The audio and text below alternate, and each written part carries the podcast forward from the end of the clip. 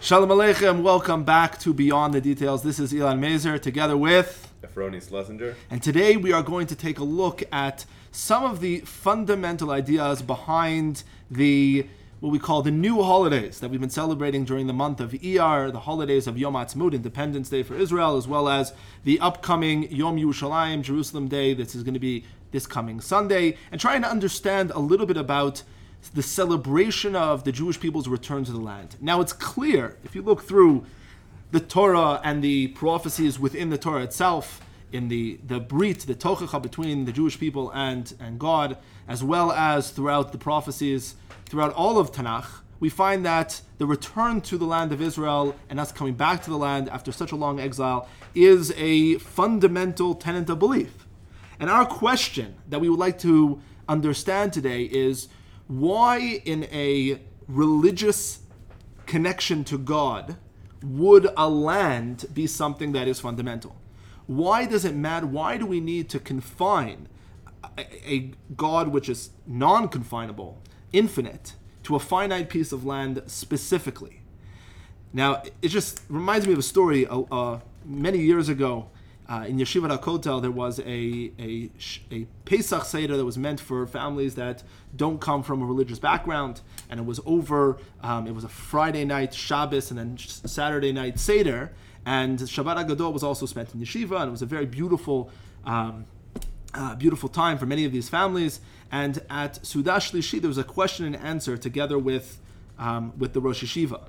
And remember that one of the questions was that, uh, as you can imagine, Yeshiva HaKotel overlooks the Temple Mount. And one of the participants, who doesn't come from a religious family, was standing at the window looking out at the Temple Mount, which is one of the most contentious political areas within uh, in the world. And he heard one of the um, one of the students, who was a married student with his five-year-old son, looking over at this spot. And he says to his son, hopefully next year, next Passover, we'll be able to give the Korban Pesach on that spot and be able to eat the Korban Pesach in the way that the Seder is supposed to be. And he was pointing out to that mountain. And this participant, who again comes from a non religious background, turns to the Rosh Yeshiva at the end of this weekend of, of inspiration and asks him, Explain to me, I don't understand listen, I really enjoyed everything that we did here. I enjoyed the Jewish experience. I enjoyed the songs. I enjoyed the, the, the Torah and the ideas and the uplifting inspiration and everything that's going on. I, I'm, I'm really connected. However, I don't understand your obsession with that spot. If, if we just decided that we could give the Korban Pesach and build the third temple 500 meters to the left, there'd be no issue whatsoever. No contention, no conflict. Why do we need to have it exactly in that space? What difference does it make? Why does it have to be there and not 500 meters to the left? Now, that's the question about the spot of the temple, the capital city being Yerushalayim, as well as our land specifically being the land of Israel.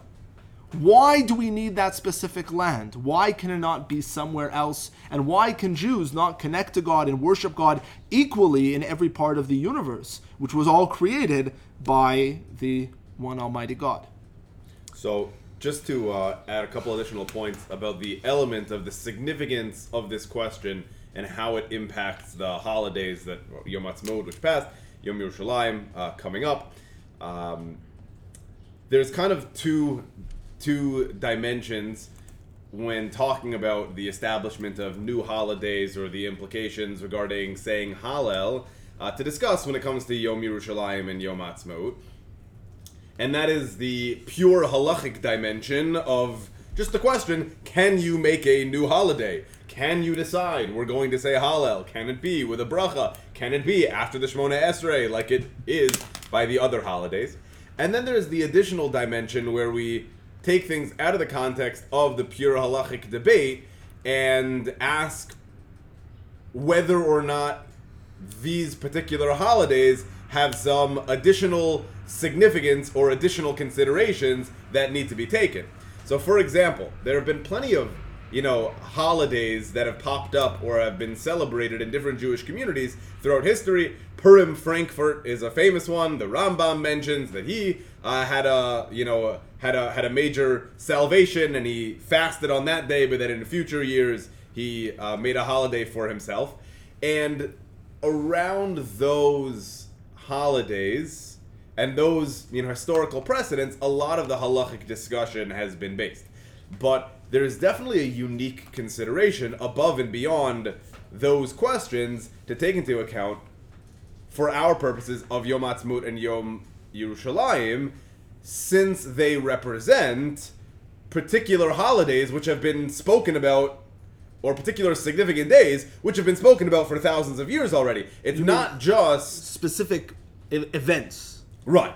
Uh, Not necessarily days, but events of the return the Jewish people to the land of Israel, the return or the rebuilding of Yerushalayim. Things, I would say, not even just that have been spoken about, but things that we spoke about on a daily basis as individuals and as a people for thousands of years. Meaning the words That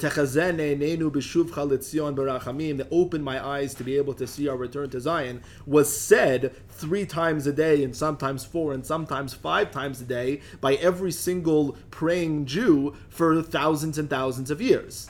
And that's not the only expression that we say. We say "Tekal b'shofar gadol cherutenu v'sanes tekabetz kedotenu," that we say blow the grand shofar in order for us to return back to Tzion. And uvenei Yerushalayim Kodesh. And every time we eat bread, we also say uvenei Yerushalayim, build you up Yerushalayim. So these are things that we've been asking for, not just a specific salvation, but events and rebirths that we've been praying for on a daily basis for thousands and thousands of years. uh, uh, true, and I, but I, I would even I think take it one step further, which is that the event has not only been discussed or asked for or prophesied about, but has actually been discussed in several places in the context of a holiday which will be established when these things happen. So it's not just a theoretical question of is you know can we make a holiday around this event is is this the holiday we've actually referenced for the last 2000 years? So the classic example is the gemara in bracha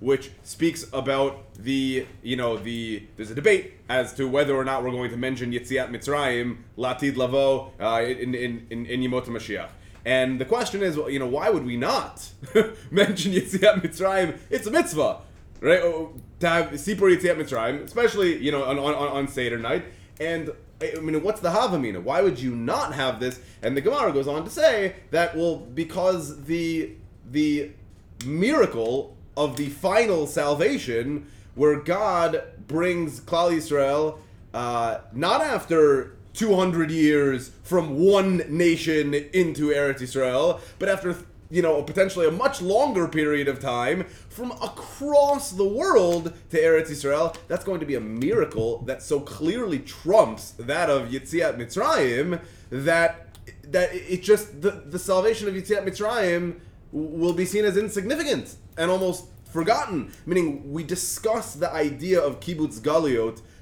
being a holiday that overshadows Pesach for the last 1,500 years, right? So it's not just a question of can we make a new holiday? Is this fit to make a new holiday? But it's also a question of Chazal spoke about the holiday of Kibbutz Galiot. Is is this that one? And if that is, then that should have major significance in the conversation. So I think so. We're, we're speaking about two questions. One is clarifying the days that we're celebrating or the events that we're celebrating, and trying to see whether or not they fit into the paradigm of previous uh, foretold events and previous foretold celebrations that we'll have because of it, and trying to see whether or not they match.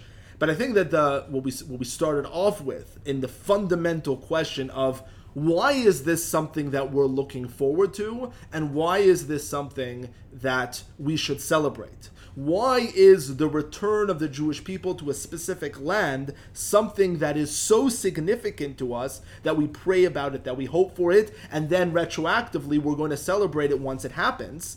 Why? Why do we have to be in a land? What is wrong with a Jewish experience of being in in every land around the world and following the mitzvot that apply and living a life of, of connection to God and living a life of spirituality and living a life of Torah mitzvos? why is this even something that we are even looking forward to? Now, obviously, we can we say, well, we know that the Nevi'im are looking forward to it, and we know that our prayers pray for it. But when I pray for, I would say, when I say um, slach lanu, when I pray for repentance and forgiveness from God, that's self-evident. When I pray for for refuah and health from God, it's self-evident. For parnasa, for for sustenance, it's self-evident. But why am I praying to leave my home, my land, where I've been living for for the past two thousand years, outside of Israel? and this at many times in a very comfortable state obviously many times not in a comfortable state but many times in a very good state and, and a very fulfilling life why is it that on a ideal basis what we're looking forward to is a judaism that includes the return of the exiles to a specific land and living in that specific land as a people why is that what we need in a life of Torah. So, so the Ramban uh, addresses this point, I think, directly actually in last week's parsha. Uh, I guess it depends where you're listening in uh, Eretz Yisrael or Chutz. But for Eretz Yisrael, it was last week's parsha uh, in Bechukotai, in the context of the brachot and the klalot. So the Ramban mentions that up until now, all the bracha in the Torah has been designated towards individuals, and here the brachot and the klalot are meant as um, you know blessings for the nation, the nation as a whole. And then he goes on to explain the significance of the nation as a whole either receiving a bracha or receiving some sort of punishment. And his answer, I think, is kind of the platform for you know beginning to address the question of the significance of being in a specific place he, what he mentions is, you know, if a Kadosh Baruch Hu gives the bracha to an individual, a tzaddik, a righteous person who is following in his ways, doing his mitzvot, and he has, you know, relatively good health and a long life, and he's, you know, relatively stable financially. So that is nice, but for any tzaddik that you have who's living a nice life, you can find a rasha who's living a nice life as well. For any tzaddik who lives to 100, you find a rasha who lives to 100. For any tzaddik who's healthy, you find a rasha who's healthy. It's not so apparent that God is involved. It's not self evident, to the very least, that God is involved just because someone is doing good things and also having, having a reasonably, you know, good life. But says the Ramban, when it, this takes place on a national level, it's the hand of God in the world is undeniable. What he says is, you can always, for any individual tzaddik, find a rasha who has everything he has and maybe more, and try to undermine whatever you whatever you think you're proving. Says the Ramban. Now imagine this. Imagine an entire nation following God in one specific land, and everyone in that land is healthy, and everyone in that land, the, the, the land, every single year receives the exact amount of rain that they need in the times that they need. And everyone in that land, uh, and, and there's peace in that land, right? And everyone, and, and all the good things that you would hope for in the life of the individual are taking place on, on a national level. Peace, health, prosperity. He says that you're not going to find an equal to compare it to. That's going to be such a clear, a clear a, a, a, representation of God's hand in the world that's going to be undeniable because you can't you can't find another country or another nation which every single member or which as a collective all of these things would be the case. So what you're saying is that the land of Israel or the more specifically I think what you're saying is statehood is meant as a means to accomplishing our goal as the chosen people in a in a more um, or just being able to achieve our role, our destiny as the chosen people. Our our role as the as the chosen people, according to this paradigm, is to demonstrate God's presence in the world, and the way to accomplish that, or God's providence on the world, is only is not on an individual level, but rather as a national level. And the way to achieve that is creating a state that not only are there individuals in that state that are following religious customs, but rather the state as a whole is is living up to these divine values and thereby achieving divine providence, and that providence, both for good and for bad, says the Ramban, uh, meaning you can see it in both sides, and it's clear from the Pesukim that you can see it from both sides, the good and the bad, that providence is present within the nation, national, um, national light, and that is the purpose of us creating a state. I can ask a question, but if we're trying to demonstrate that we're a chosen people per se, wouldn't it be easier to demonstrate that to the nations of the world by maybe living amongst the nations of the world, perhaps, and actually being you know spread out and go across all the four corners of the earth and show the mitzvot and show that how, how we're God's chosen people and that we can be such great we can accomplish such great things. And uh, you know obviously the classic Jewish stereotypes, but but like what what advantage is there in specifically being a nation in a land and specifically this land, uh, that, right. that's like so, the, the right. connection so, I'm not so, getting. So, so I think, I mean, you're asking, you asked three questions there. The first question being, is this the best way, the way the Ramban exp, uh, or, or, describes the way that we should achieve this goal? Is this the best way? Is living in a land the best way to achieve our uh, our destiny or our mission of being the light unto the nations? So this was, and, and then I think that the, the second question, this was the question that I also felt uh, on, on the way that Rav Efroni was answering this question, is what you've, what you've explained is why we need a nation, but not necessarily why we need a land on a specific level. It could be a nation anywhere in the world. We could be, as as was historically uh, proposed, we can be a nation in Uganda and be able to achieve that exact same paradigm and that exact same um, that goal. Uh, so I think right that's the second question of why specifically a land. But to go back to the first question of are we and this are we able to achieve this mission of being a people who represent God in the world and demonstrate God's providence in the world? Um, that that's something that that was a uh, was was a famous argument between. Um, two great leaders in the end of the 18, 1800s between Rav Hirsch and Rav Kook.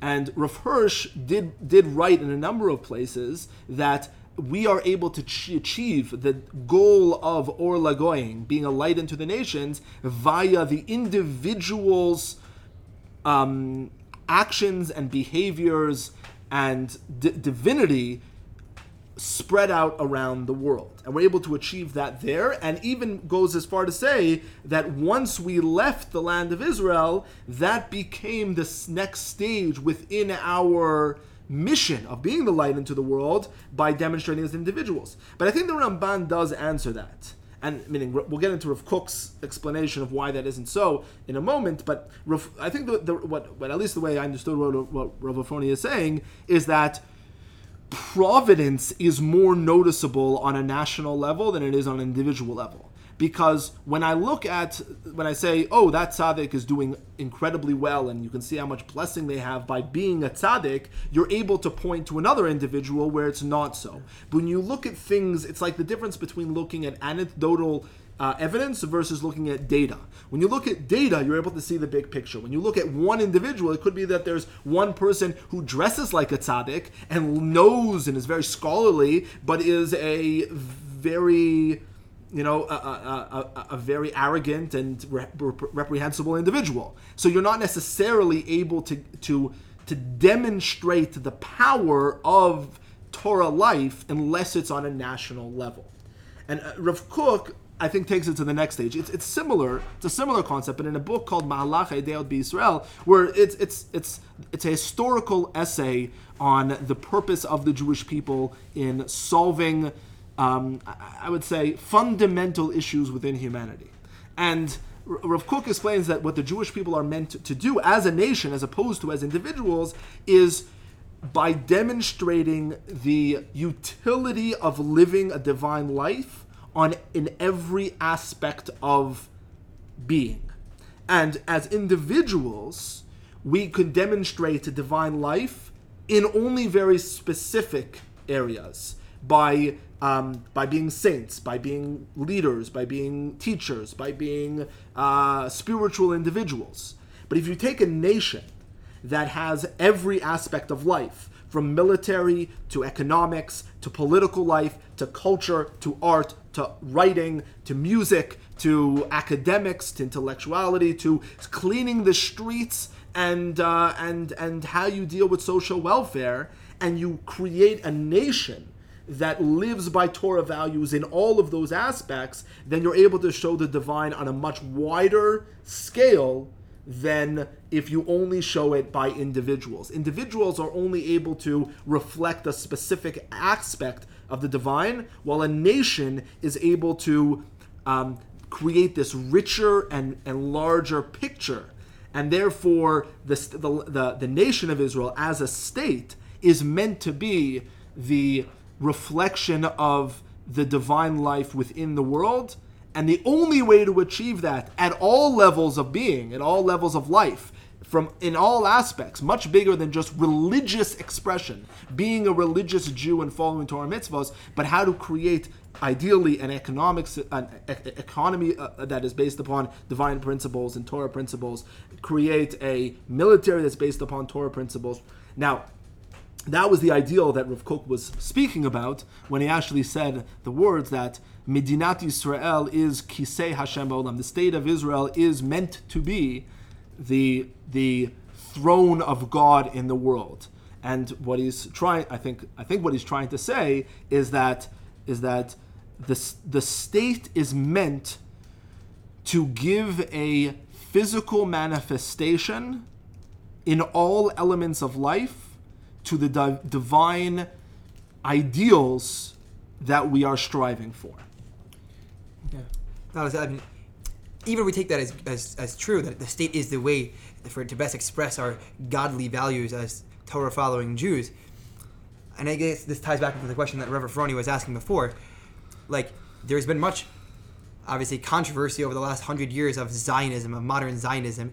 And as we, I mean, to the naked eye, Medinat Yisrael does not seem to be purely following Torah values. So even if we want to say that the state is the is the finest structure in which to express those values, who's to say that this state is what expresses it? And perhaps you could you could say that the, the cost is not even worth it, right? The, the cost of potentially doing a chilul Hashem is not even worth that, and maybe maybe it's just best to wait for some other kind of vindication, uh, whether that's a Navi or a Mashiach, to wait until we wait for a, another stage in which we can finally come back to Eretz Yisrael and then establish a state that is truly based upon the values of the Torah and Hakadosh Baruch Hu.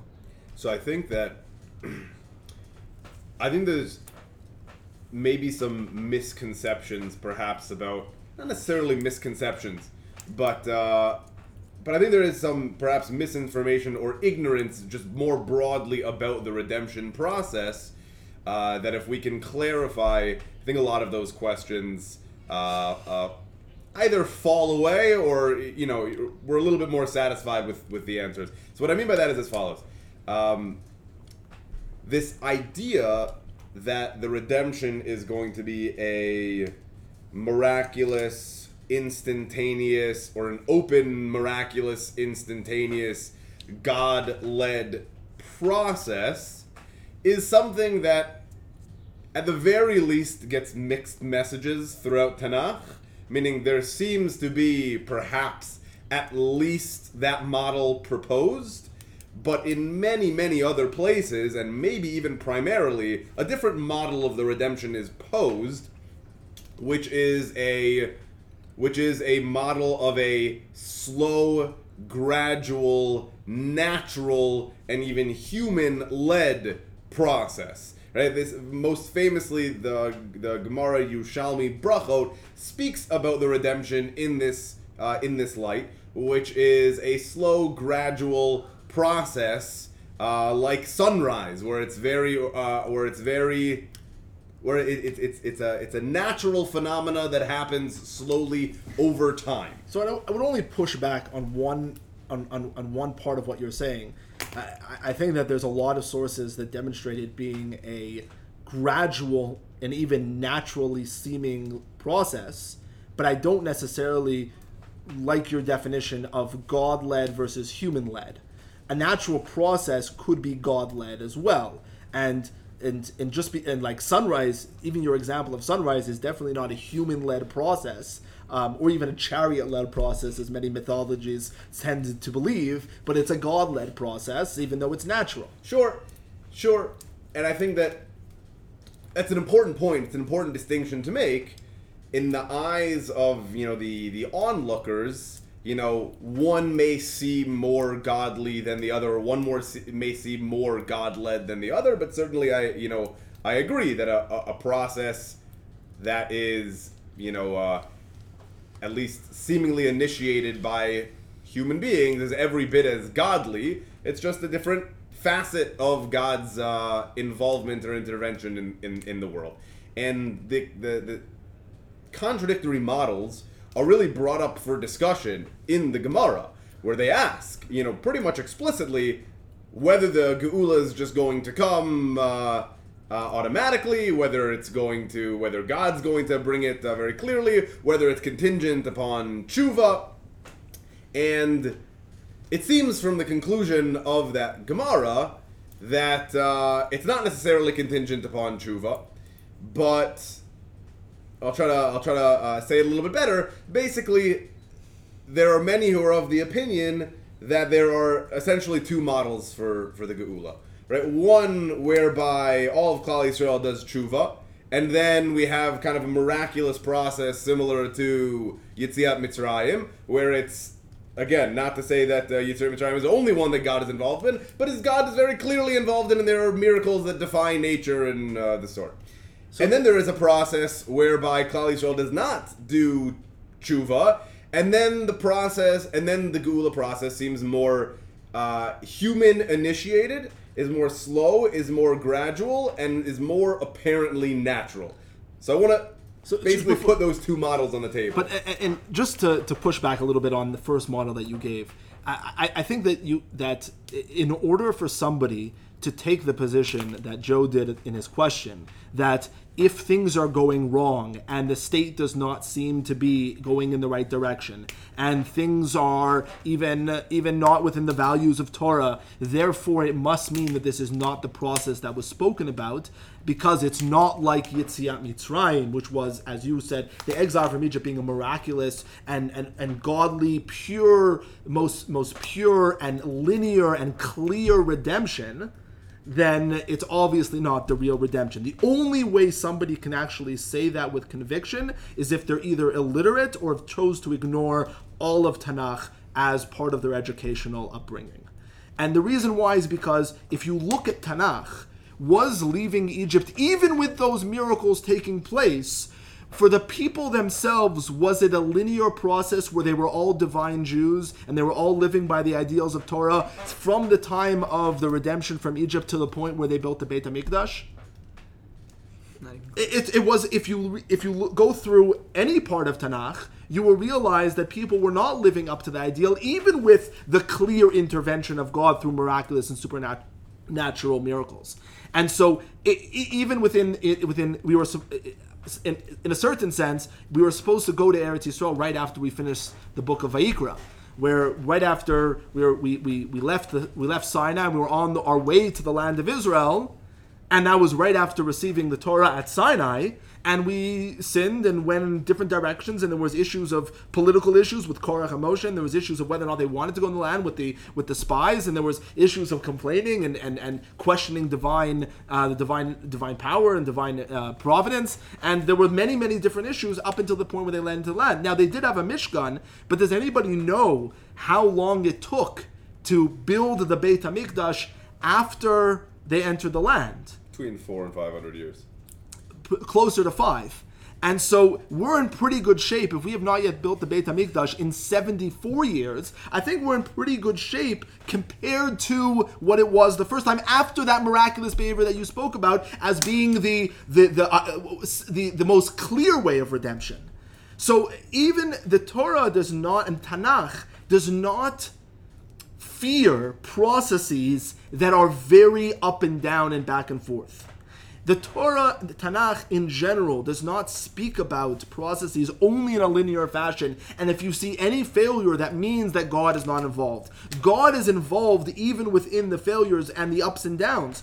All of Sefer Shoftim, the first few hundred years that the Jewish people were in the land of Israel after Yetziat Mitzrayim, was a lot of ups and downs. That's what the entire book is about.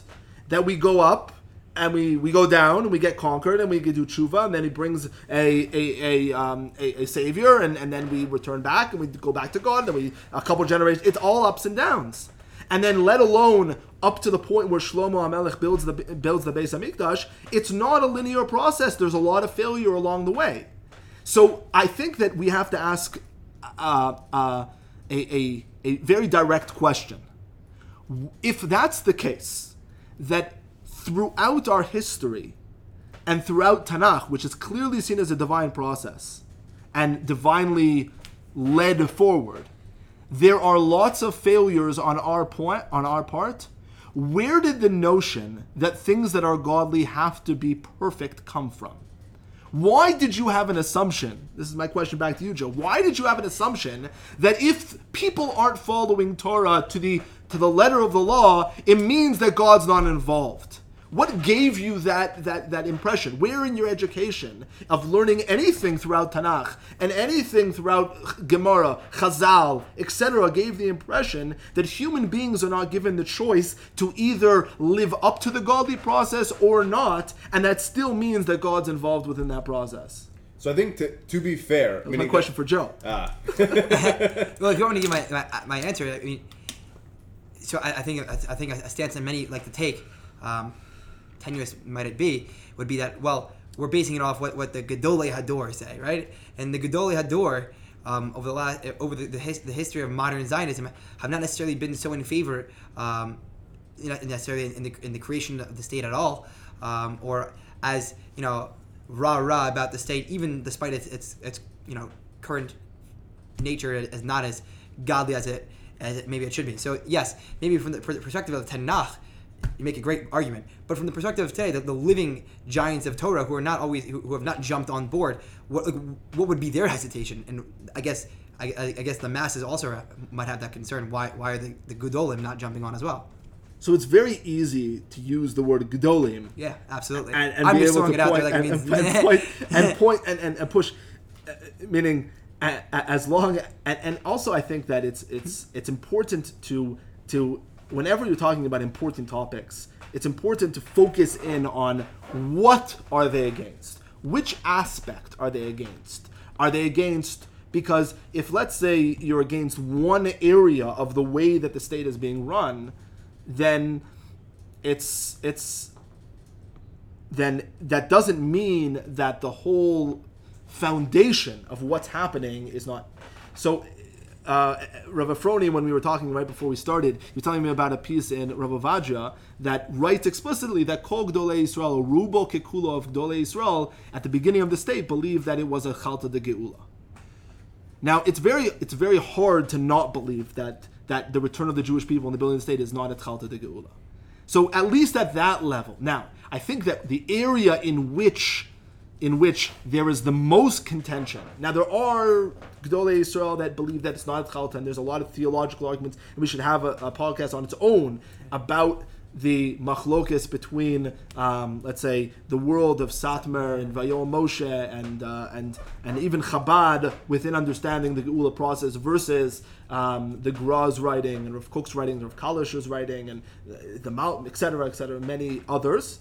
But I think that on a, on the most on on a on on on a practical level today, I think the, con- the the the serious note of contention is how much should we be involved in the negative aspects of the state? Mm-hmm. How much should we join together with the secular Zionists and their and their goals and and help them build the state in their image as and trying to influence from the out inside versus how much should we influence from the outside? You can see that the Torah world has clearly moved over to the land of Israel and lives in the state of Israel and is part of this return. And, you know, 60 years ago, 50 years ago, even 30 years ago, you wouldn't be able to clearly say that the Torah world has moved over to living within the state of Israel. So I think that it's clear that the Gdolei Israel would disagree or many Gdolei Yisrael, there's definitely a machlokes a lot of contention around how much to be involved in the state when there are so many negative aspects. But whether or not the state is part of a godly process or not, I do not think that there's that much of a machloket or as large of a machloket as it would be perceived. I want to just respond to the question of where this impression comes from, because it's correct that if you look throughout Tanakh, you notice that things take time. there are certainly a lot of ups and downs in any given process, and that in no way indicates Hakadosh Baruch Hu's lack of involvement. But that's not to say that the Geula Ha'atidah, the Geula Shlishit, has never been spoken about differently than even the processes that we're familiar with in Tanakh. Meaning, if you look back at Tanakh and try to develop a hashkafa on how Hakadosh Baruch Hu leads, uh, you know, uh, uh, processes, even when he's doing open miracles or not. So you may under you you may come to the conclusion that yeah, things take time, you know, but there has been discussion around the final redemption, uh, both in contemporary but but even um, you know older sources that would seem to indicate that sure, but the final redemption is going to work differently. For example, So you can, I guess you can point to the open miracles. You can point to Where does it say the, there's gonna open the- miracles? You can sorry. Where where does it? So the I actually have it in front of me, but uh, uh, Micha in Perek Zayin says, "Kimei tzeitcha me'eret Mitzrayim erenu niflaot." Right, like the days of Yetziat Mitzrayim, I'll show you great wonders, and the commentaries there uh, uh, pick up on the the, the, the tremendous open miracles uh, that uh, were present at the time. Rashi. what does the Gemara say about that pasuk in regards to whether or not those miracles will take place? It's also in brachas. It's just a few daf prior to the one that you mentioned before. What does the Gemara say? It, it, it says that it if it, and, and and Micha was talking about the second redemption in the time of Ezra. Not that it's not about the third redemption as well, but it says it's it's talking about the second redemption, and it should have happened like that, but Chet Garam. What Chet? We didn't return at the time of Ezra. And so, therefore, because we did not heed the call of returning to the land after 70 years of, of, of exile, instead of seeing Niflaot like Mitzrayim, we didn't see Niflaot and it was done through a natural process. So I think that the question is: Is this a lichatchila situation or b'di'evet situation of whether or not we're seeing miracles or not seeing miracles?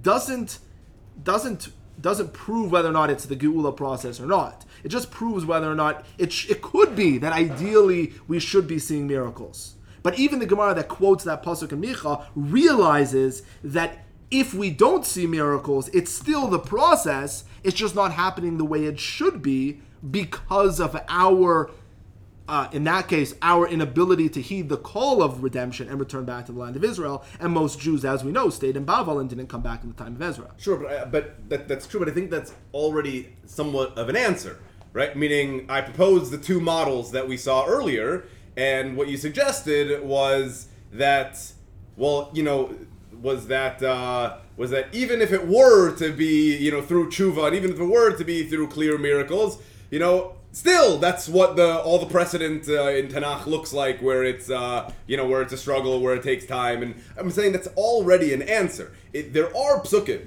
there are Gemaras that speak about it being an instantaneous, perhaps miraculous process.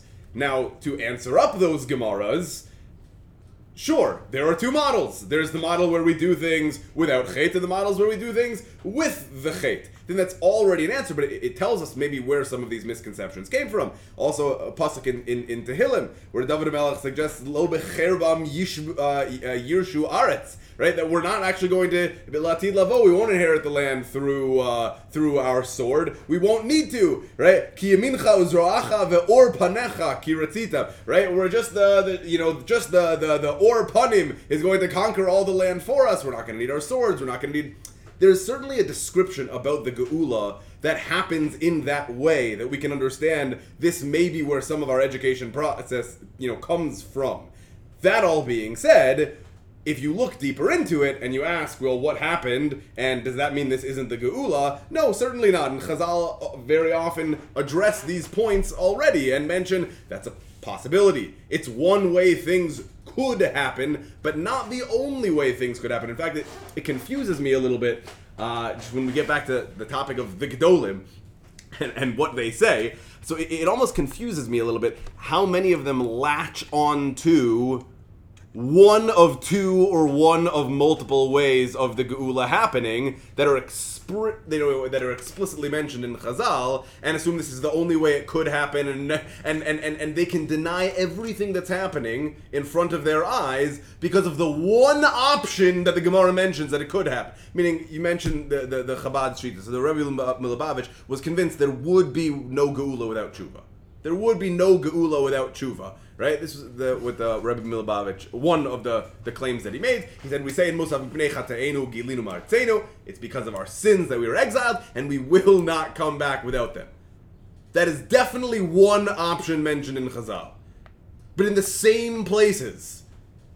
And in fact, what most of the poskim seem to conclude is that's not how it's actually going to happen, or that's one model, but there's a second model. And it's interesting how we well, seem to latch on to potentials, options, when sometimes in the same exact place. I, I don't think that he's necessarily looking into uh, just latching onto a potential or an option. He's, he's reading the Gemara in a specific way. And the conclusion of the Gemara is that even according to the Dea that says that we will return without tshuva, it doesn't mean that it, the one way to read it is it doesn't mean that we won't do tshuva. It's that we won't do tshuva willingly, but rather the Gemara in Sanhedrin over there says that that they will have gzeros as bad as those of Haman, and that will cause us to do tshuva and then we will return. So so you could understand the Gemara that that that shuva is a prerequisite la halacha, if in quotations, if you want to call that la halacha. So I don't think that necessarily. I think the Gdolim, because they're Gdolim, are not less complex, but they are being machria in trying to understand the necessary things that we need to do in order to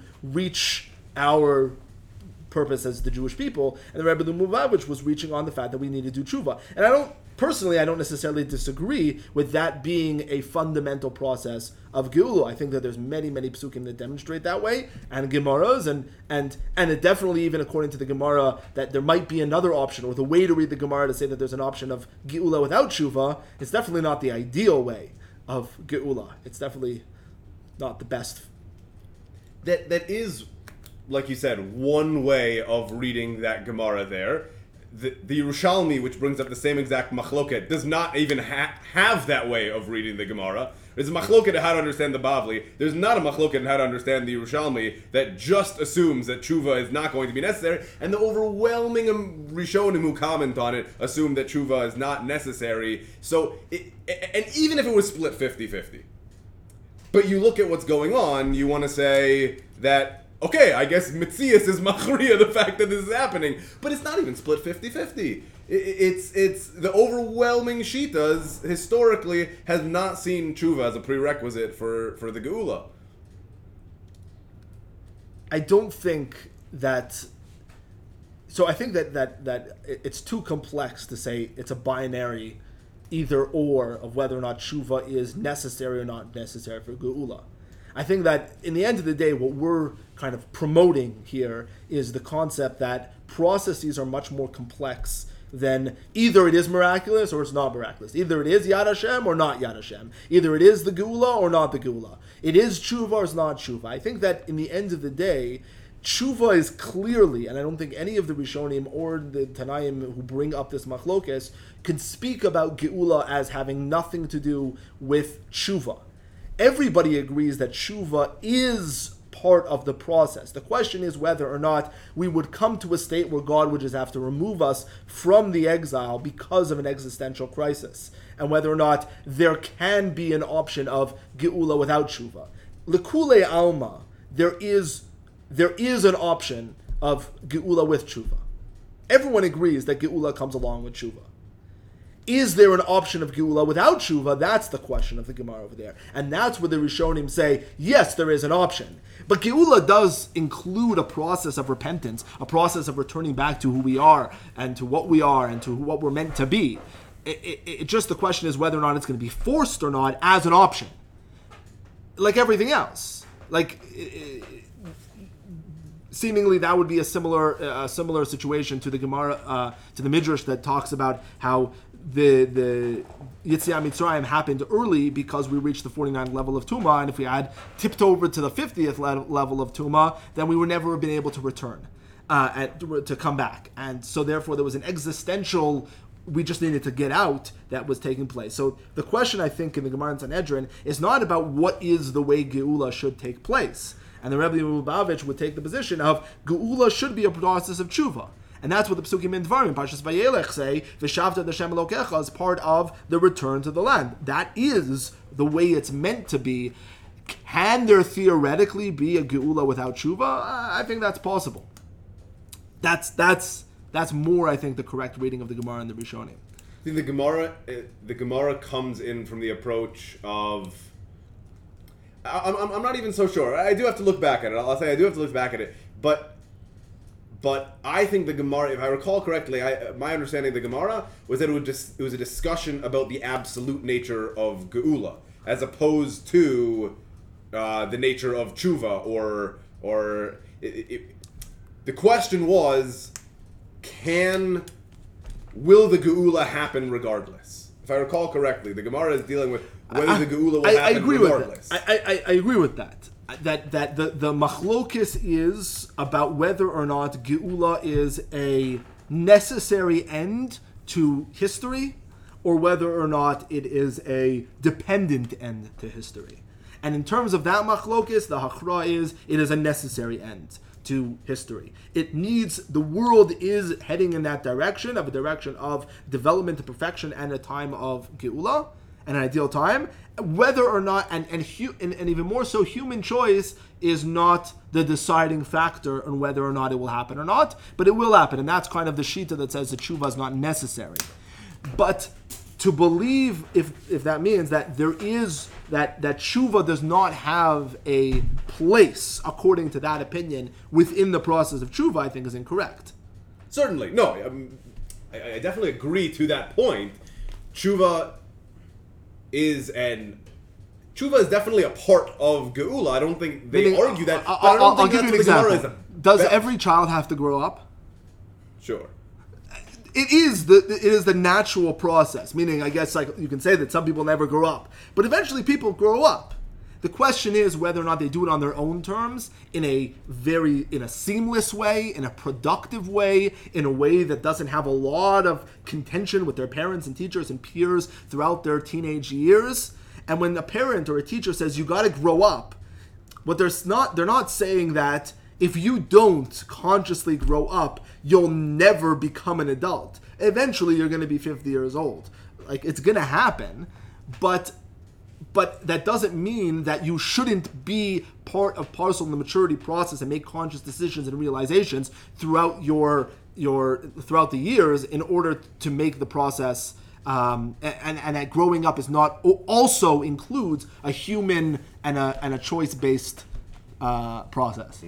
If we can circle back to uh, circle back to the initial topic, I want to try to get to two more points. First of all, we mentioned that So, so meaning, I think just to, just to circle back uh, consciously, what, what, what, what, we're talking about whether or not this is the process or not the process, uh, whether or not uh, whether whether or not the process is supposed to be miraculous or not miraculous, and I think that I think that kind of the the fundamental question that we have not yet fully answered was why do we want this process even to take place? Why is Geula a return back to a land? We said we I think we came to some sort of conclusion that return back to a nation gives us the ability to demonstrate the divinity and godliness and Torah values to the world in a much more powerful uh, powerful way.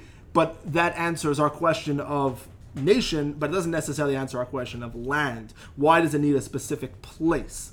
So let, let's go back to that as you, uh, continue from there. So, first, I want to talk about the difference between being individuals and being a nation, and perhaps what it's and and perhaps the role that the land would then serve with making that distinction. Because what what I mentioned from the Ramban was that in Chutz La'aretz, you know, it's much harder to recognize God's hand through the behaviors of individuals. But in Eretz Yisrael, you could see God's hands through the behaviors of the nation. What you mentioned um, in the name of Rav Kook is that Eretz Yisrael affords us the opportunity to uh, basically display all aspects of human life in the divine light because the national platform gives you affords you more opportunities of you know to to express aspects of human life than the individual platform does right? Like, it can give you a divine government, a divine army, a divine anything that takes more than one person, which is a tremendous part of our lives, uh, needs a collective in order to display how to do it uh, godly. And that's what Eretz Israel affords. So I want to take maybe one step back before we take one step forward, which is just to to show more deeply the link between seeing Eretz Israel as a platform for a nation, as opposed to outside of Eretz Israel as a platform that only offers uh, individuals, uh, you know, a, a, a, certain form of avoda. So, just probably the first place to look is in Lech Lecha, right? In the first, uh, it's interesting. I, I like to start off uh, classes on this topic by asking, you know, imagine your God or you're creating your own religion or whatever it is, you're coming to your first member and you are giving him the first thing that is just that is necessary to do for your religion, right? So, you know, you may you maybe assume belief. Believe in one God. Maybe you take a big one like uh, don't kill or, you know, no idol worship, whatever it may be. Even myself, and I, I, I'm a self-described, you know, pretty big Zionist. would not have guessed, and still am not so sure, that telling Abraham to go to Eretz Israel was like the clear best first commandment for the founder of the Jewish people. It's it, or, or you know it's, it's it's almost shocking that this is what God starts with. He doesn't even start with "I am God." He doesn't start with the Aseret Dibra. He doesn't start with an introduction. I am God. Continue to believe in me. Believe in no other God says Avraham, go to Eretz Israel. Or it really says Avraham, go to this land I will show you, which ends up being Eretz Israel. We'll talk there, basically. And it's it's it's almost shocking, even for a Zionist. this should be shocking that it's the first thing God tells Avraham to do. But I think the next pasuk really answers the question if you know how to read it, which is Ves Gado, right? That in this land I will make you a great nation. From there, we see this intrinsic link with needing to be in Eretz Israel in order to be a nation, and that whatever God wanted Avraham to do, it was just not relevant in the place that he was. So I think there's also, I mean, the point that you're trying to make might be that it's not just that it wouldn't be relevant before, but it's also the goal is not to create a new ideology, but it's to create a people that are a vehicle for this new ideology. And and beforehand, and the Kuzari speaks about this as well, and the difference between Avram and the previous believers in God, like Noach or Adam or, or Chanoch, where they believed in God as individuals, Shem, Ever. There were people that believed in God before Avram. The Chiddush of Avram, the, the novel uh, kind of the second, the new, the, the, the new paradigm that Avram was creating was a national expression of these beliefs. And that's why land and nation were the first two things that were given to Avram, because that is how this message is going to be propagated in the fullest and, and best way. But we still haven't yet answered the question of why this land specifically. Why not just create a nation in any land? Meaning you have to be a people. And if we get kicked out of there, we, we go somewhere else and we can be a people there. But we've never we've never um, uh, we've never submitted to that to that paradigm. We never tried to be a separate nation within another land and it always seemed to even whether or not we wanted to or different or didn't historically we've always returned back to this specific land as the bastion of our civilization and our and our and our and our divine civilization that we're trying to create so why specifically this land that's our question so it's an interesting question to to answer and it kind of you can ask a similar question about just about anything in Torah. Um, you know, why specifically these mitzvot? Why specifically uh, us as a nation? Um, I'm not sure. I'm not sure how much of an actual answer I have behind, you know, beyond because God said so to that exact question. but I do have different ways of conceptualizing the point that I think are, are worth bringing up. So I don't I don't think that that meaning God just said so is is an answer.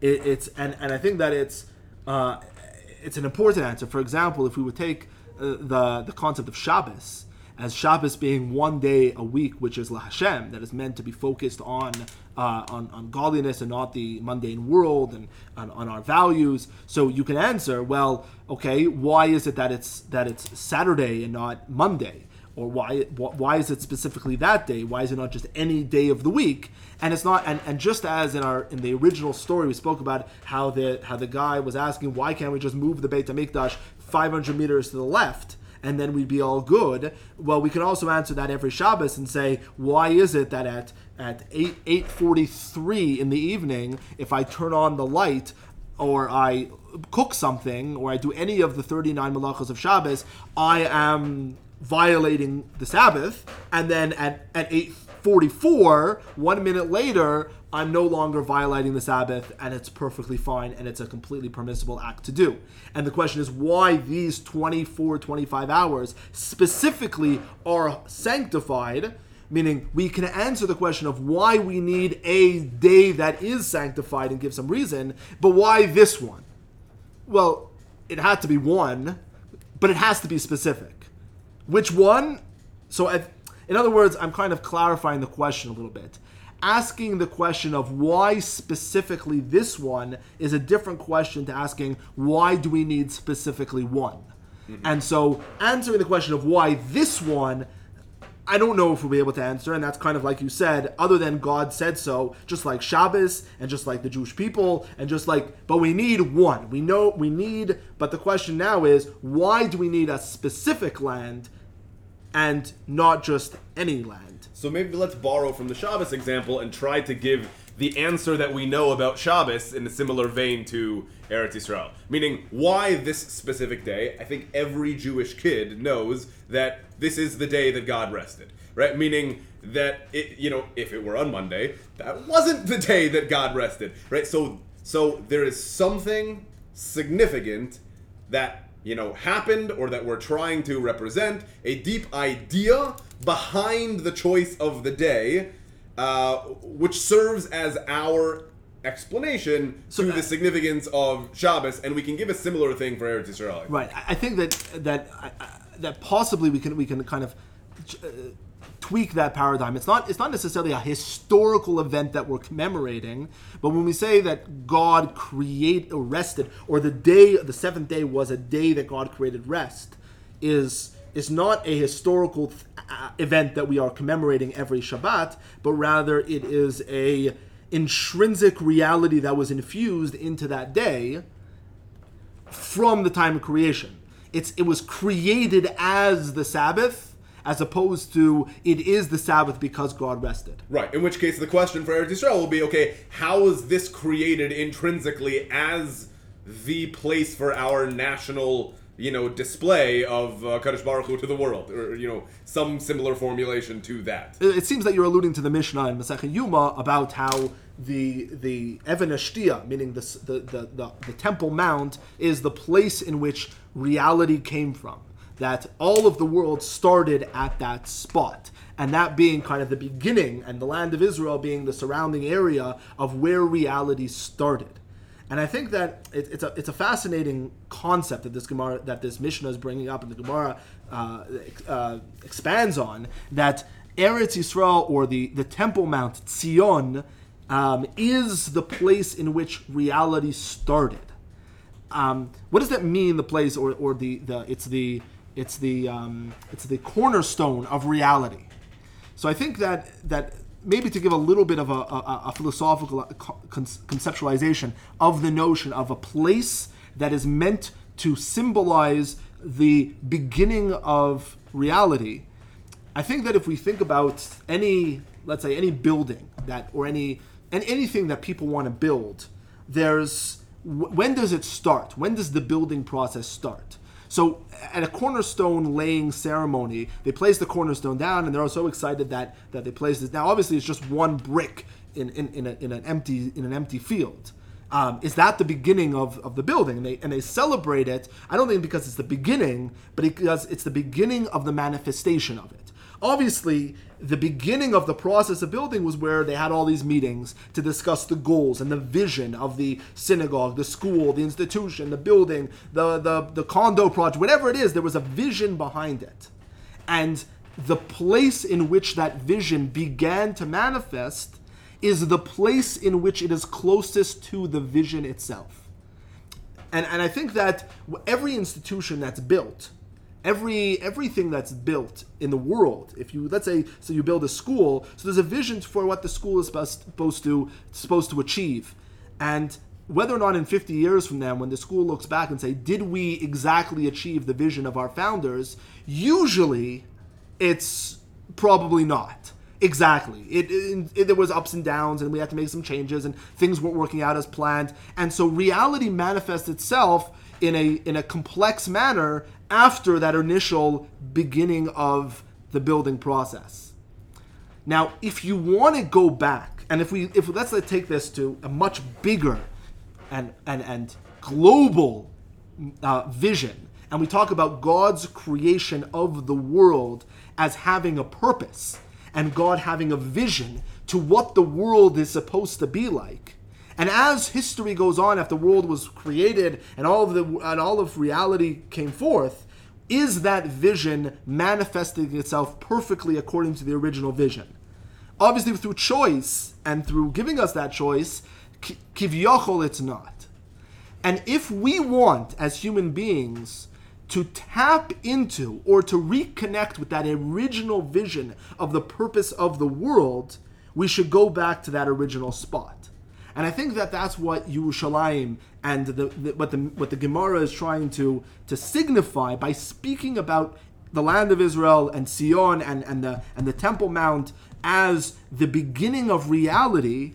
It is the place that is reconnects us to the why behind the what of the world. It reconnects us to the ideal and the vision of what the purpose of this world is supposed to be. And if we want to reconnect to that, we have to go back to that spot. And as the people that so deeply see it as our responsibility to carry out that ideal in the world, we have to be so connected to the place in which it started because that's how we go back to idealizing that there is some kind of purpose and and and, and divine uh, uh, uh, the divine will that predates the manifestation of reality that we live in. Not only the, the genesis of the whole world, but our specifically our genesis as a Jewish people with Avraham and Yitzchak, and our that kind of our devotion to Kadosh Baruch Hu also generated from that exact same spot. So as a nation and as a as a and as the world at large, all comes back down to Sion. I want to make an additional couple points that I think are significant expressions of this idea, which, by the way, worth mentioning. I don't think that we're making a necessarily geographical point about the foundation of the universe, but rather an ideological, conceptual point about the starting place of the universe. And I want to make a, a, couple more points that I think are expressions of this exact idea. First of all, uh, first of all, if it is you know the if it's the, the the point from where the world began or the the point from where the physical universe started, again, not a geographic point, but a conceptual point.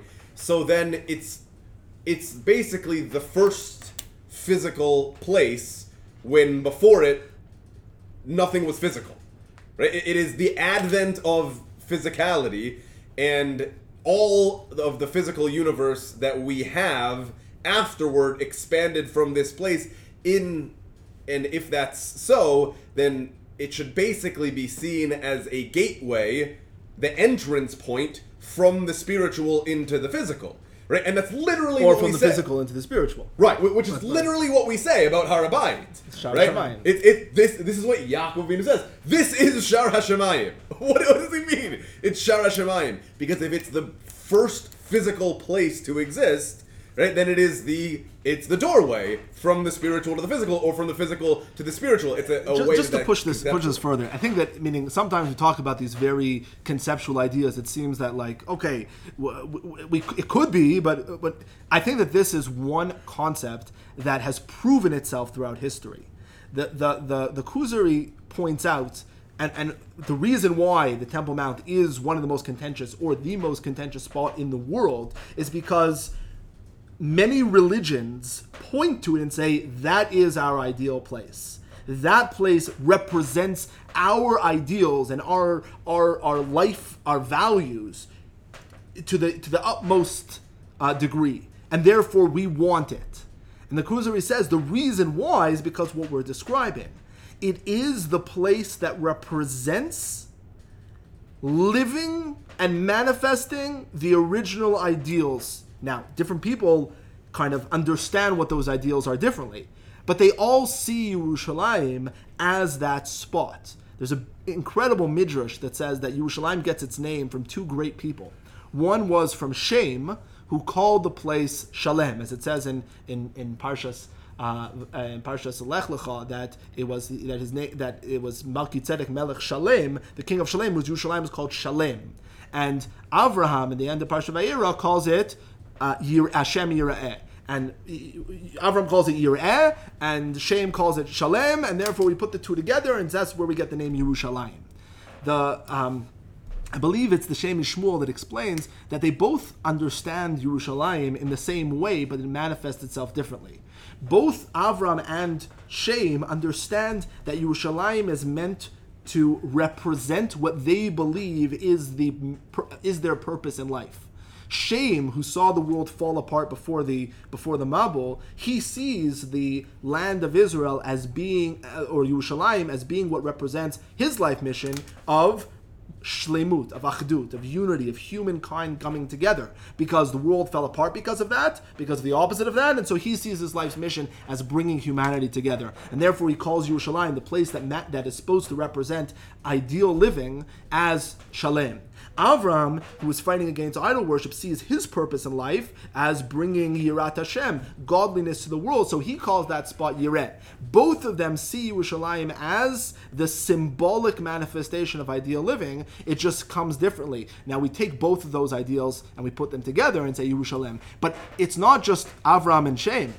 It's throughout human history, people see Jerusalem as the spot that most represents what they believe in. And that's where the contention comes from. So we're not speaking, even though we could say, oh, this is a conceptual idea and it's an abstract idea, it's a very um, um, evidence based, or we can see in, in, in, throughout human history that this place has those attributes and causes people to fight over it because they see it as the spot which which is meant to symbolize ideal living. So the, the midrash is a very interesting lashon, not just calling it the cornerstone of the foundation, the place that the world was expanded from, and not even just calling it the center uh, of the world, but specifically the tibur of the world. Right, tiburo shel olam is the is the lashon of the midrash. Right, and and so what's the connection between being the center of the world and the the, the tibur, like the, like the the belly button of the of the world? Is this is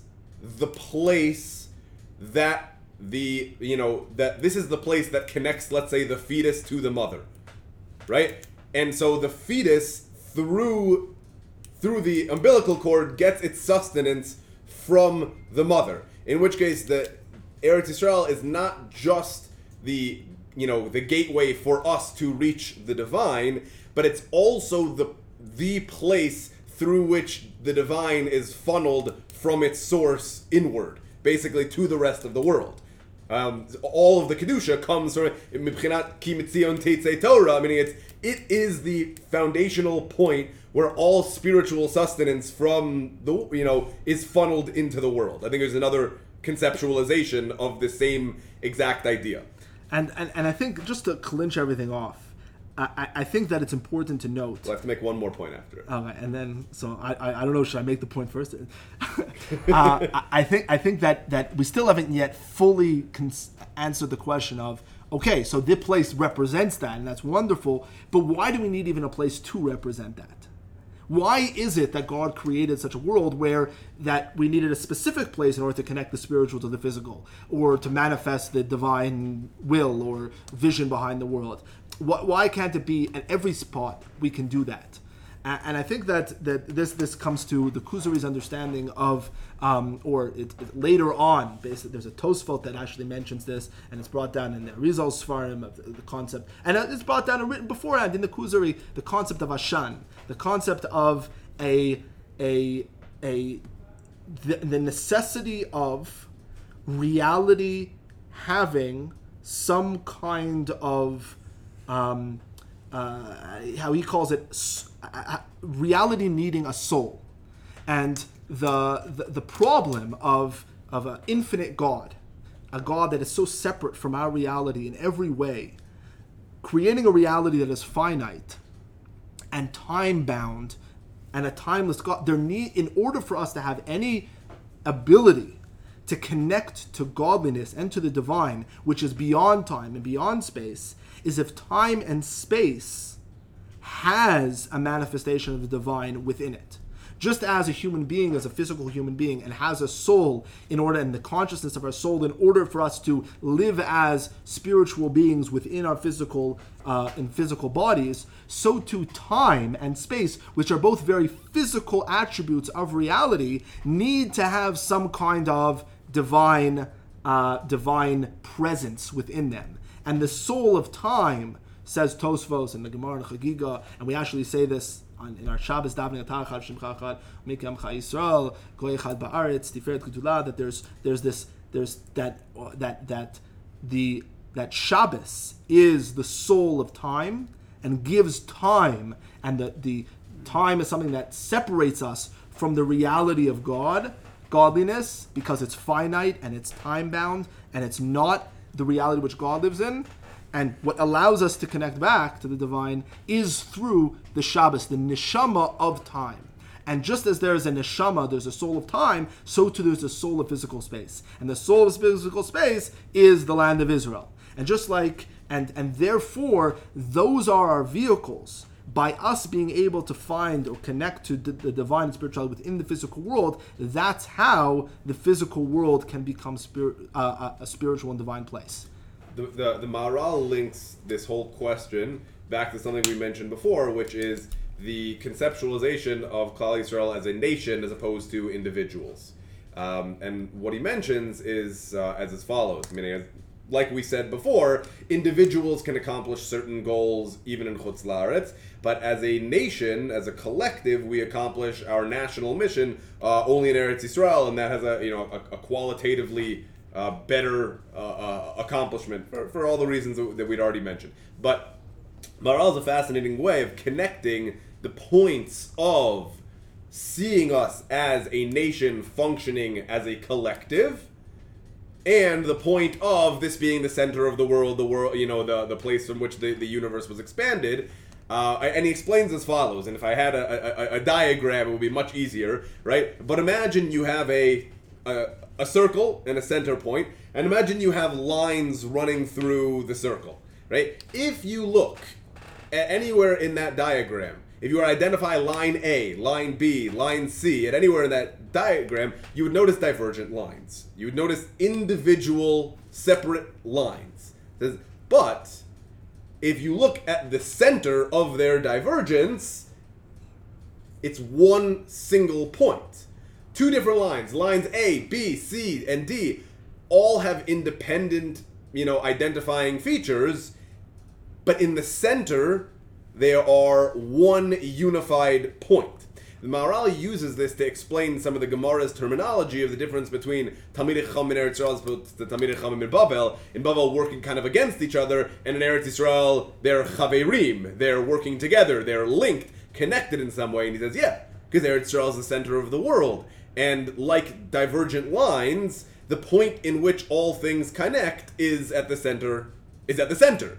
So he says the spiritual center of the world is that point from which the universe was expanded, in which case the spiritual unity of all things must happen at that center. And uh, just a way of conceptualizing that is, let's say in Chutz La'aretz, in Chutz La'aretz, you know, uh, I am Efroni the Jew, and this is Rav Mezer the Jew, uh, and in Eretz Israel, it's these are the Jews, right? Meaning we're identified by what makes us separate from each other outside the center, but the center has a way of of grouping us by what we have in common. In that this is the place where where we where where we connect is uh, is is noticeable. The Maharal explains that as the the conceptual grounds for seeing collectivism in Eretz Yisrael as opposed to in any other place.